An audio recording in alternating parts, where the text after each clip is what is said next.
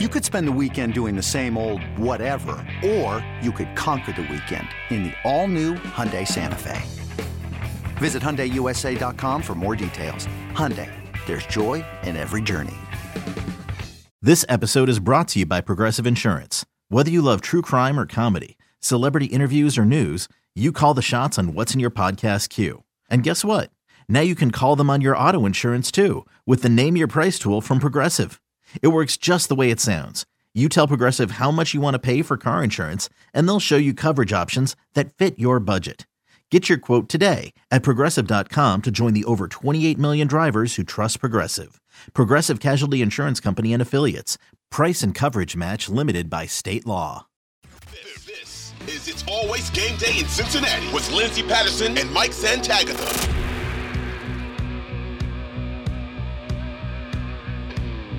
We are back on It's Always Game Day in Cincinnati. It is bye week. It's time for the mailbag, a long mailbag, two segments of mailbags. We'll go over to the Twitter world. Jimmer says, player review of Zach Carter so far. Do we expect a different year too? What kind of player do you think he's going to be with his career? Oh, through the future. Um, uh, he's interesting. I think he has not some awesome reps. He has some he has some reps that he flashes. Last week the first time I think he consistently played well. He didn't really have any bad reps. Didn't have any awesome reps either, to be honest. But you know, it is it is what it is. He's a rookie. Uh, I would say I think he's a rotational defensive tackle for the future. Almost reminds me of um I think like a like a I don't think he wasn't a, a, defensive tackle, but like a Wallace Gilberry type that you know oh, they come in and they're they're good at their job, but he's not going to start. I, I don't. He could start, but like he's not a starting level guy that should be out there eighty percent of snaps. He's a guy that comes in and you're not that surprised when he does something good. All right, we'll move over to this side because I'm getting this question a lot when it comes to the elite pass rushers that this team has faced early on in the season. AB says, Are elite pass rushers the Bengals' Achilles heel, or is it something at play when the offense looks like hot garbage? I think it is. Uh, if I had to guess right now, I think it would be for the offense. It's the elite pass rushers. They just they haven't done a great job against those guys every really good pass rusher has a sack on them. Even Brian Burns had a sack, Myles Garrett, Micah Parsons, TJ Watt. Just head down the list. It's like, yeah, they all are able to at least get one sack to ruin everything. So I would say that's the Achilles heel right now. I don't know if you have the same thought. Yeah, I mean, at this moment, I, I just I, am still I, I look at the game so far this season and the four losses, and it's just really frustrating with the game plan versus the Browns. I, I don't get it. I don't like it. I never want them to ever do that again. That game should be forgettable.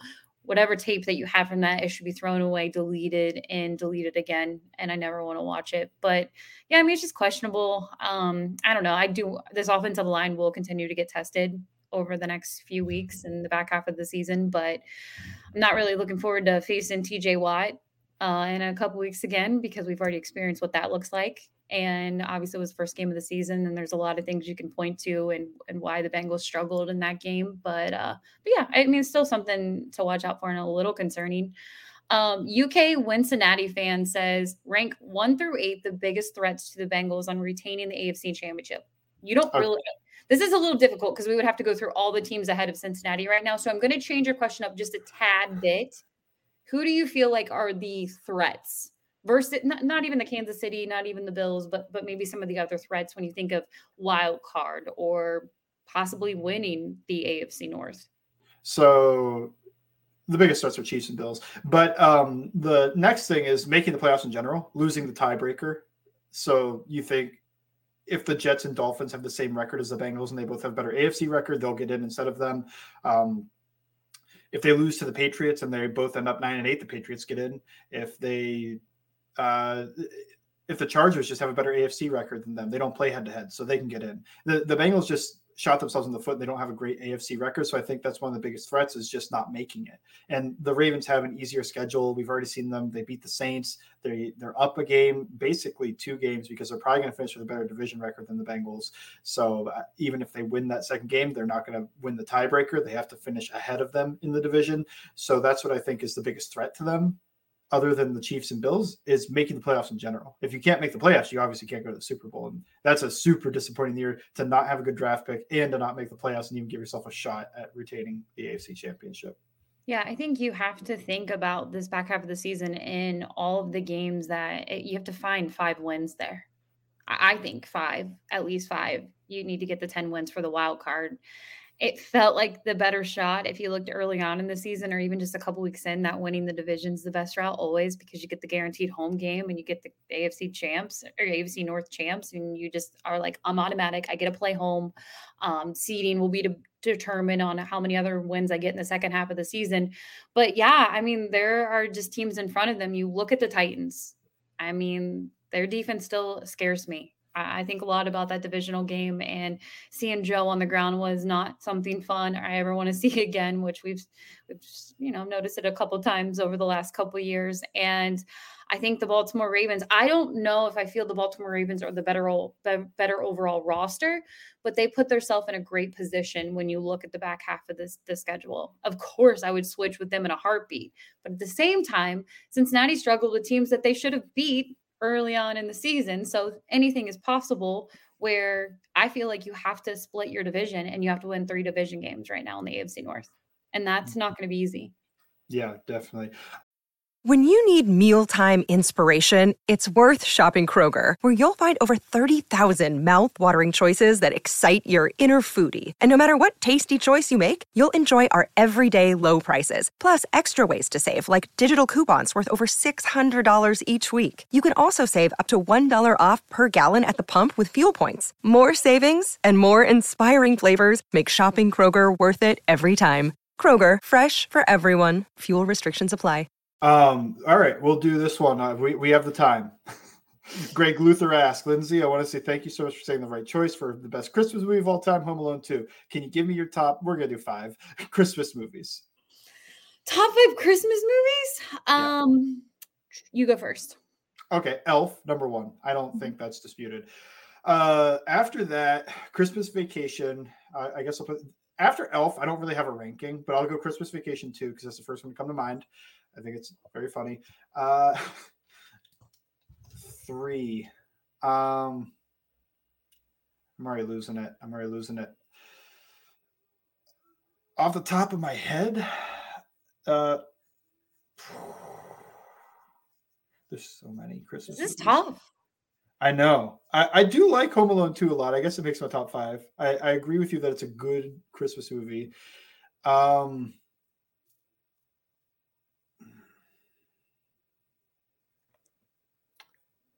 There's Hanukkah movies I like a lot. Go ahead, throw them out. Eight Crazy Nights, the animated one with Adam Sandler, is very funny. I still quote the technical foul song a lot. And um, I guess the last one, because I can't think of too much right now. I liked uh, um, the night before the Seth Rogen movie. I thought that was very funny. I've never watched it a second time. I saw it in theaters. When I see things in theaters, I have a better opinion of it because I'm eating popcorn and I'm enjoying myself.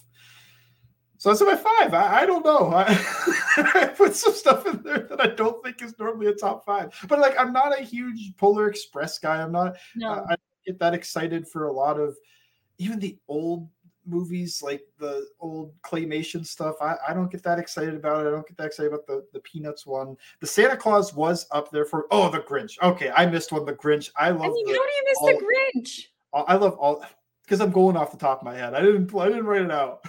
I, I think it would go elf number one christmas vacation two grinch three home alone two will be four and then i will go with eight crazy nights as five even though it's not christmas movie it's hanukkah but whatever Okay, I'm going to struggle with Christmas movies because I am going to tell you what I'm doing right now. I'm Googling. Uh, I love Christmas. I love Christmas. Oh, it is. I, it, favorite it's holiday? Amazing. It's amazing. I will say That's this. A different question. It. Somebody did ask. I, I know. People are like, why are you celebrating Christmas? It's November. And I'm like, because we've moved on. And you can still celebrate Thanksgiving and Christmas at the same time. I promise. Your right, tree can is- be up and you can enjoy great. turkey, even though I don't like turkey, but we'll get to that when we I celebrate Christmas the day after Thanksgiving. It feels like the right time to start is Black Friday because that's when Christmas stopping starts starts for me. You can't Christmas shop before Thanksgiving. Oh, I, I procrastinate a lot. No, I do not Christmas shop before Thanksgiving. I respect Thanksgiving. Not for the not not fully for the colonizing, but for the food. I fully respect the food. I love Thanksgiving. I, I do love too. Thanksgiving. You know what? I love Thanksgiving. I love the this- meaning and everything like that. I, I like.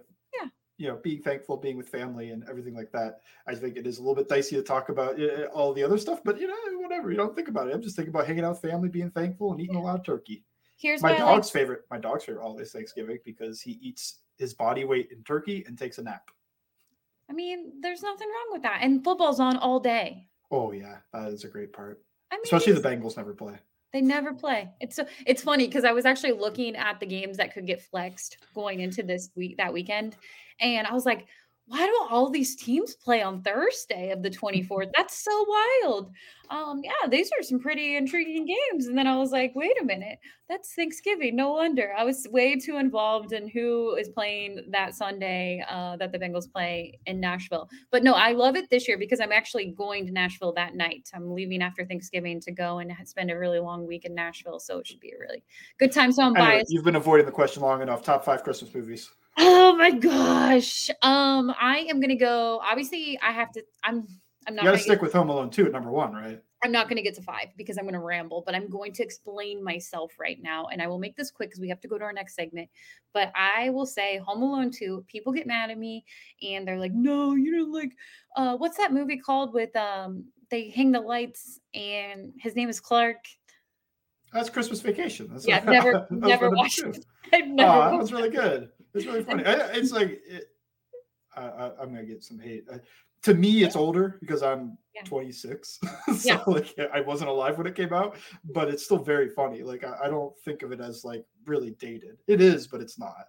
Yeah, everyone gets on me when I say that Home Alone 2 is the best Christmas movie. Like, you've never seen this movie? This is... No, we all have a different opinion, and that is totally fine. So I'm going Home Alone 2 because every time it's on, it makes me want to go to New York during Christmas time. And he's hilarious. The little dude in there, I mean, he's so funny. And Joe Burrow. that I can't unsee that. I really can't unsee it. It's so wild to me. Yeah, it should be our number one, just It- because it is, it is our quarterback. I'll go ahead and put Home Alone at five.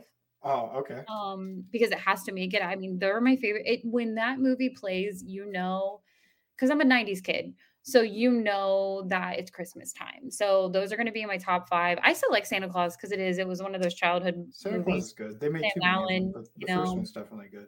so yeah i'll put him in there That would make Um, a top ten for me.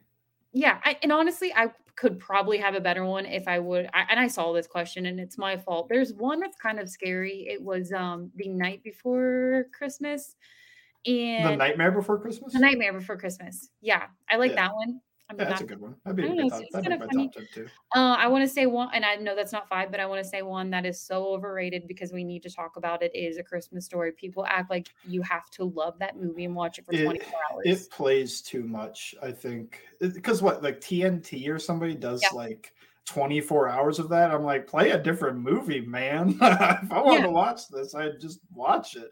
I don't know. I it's what I think it's funny, but it is just played so much that I don't I never watch it because I feel like I've seen it so many times that I don't really enjoy it when it comes on. I'm just like, yeah, there it is.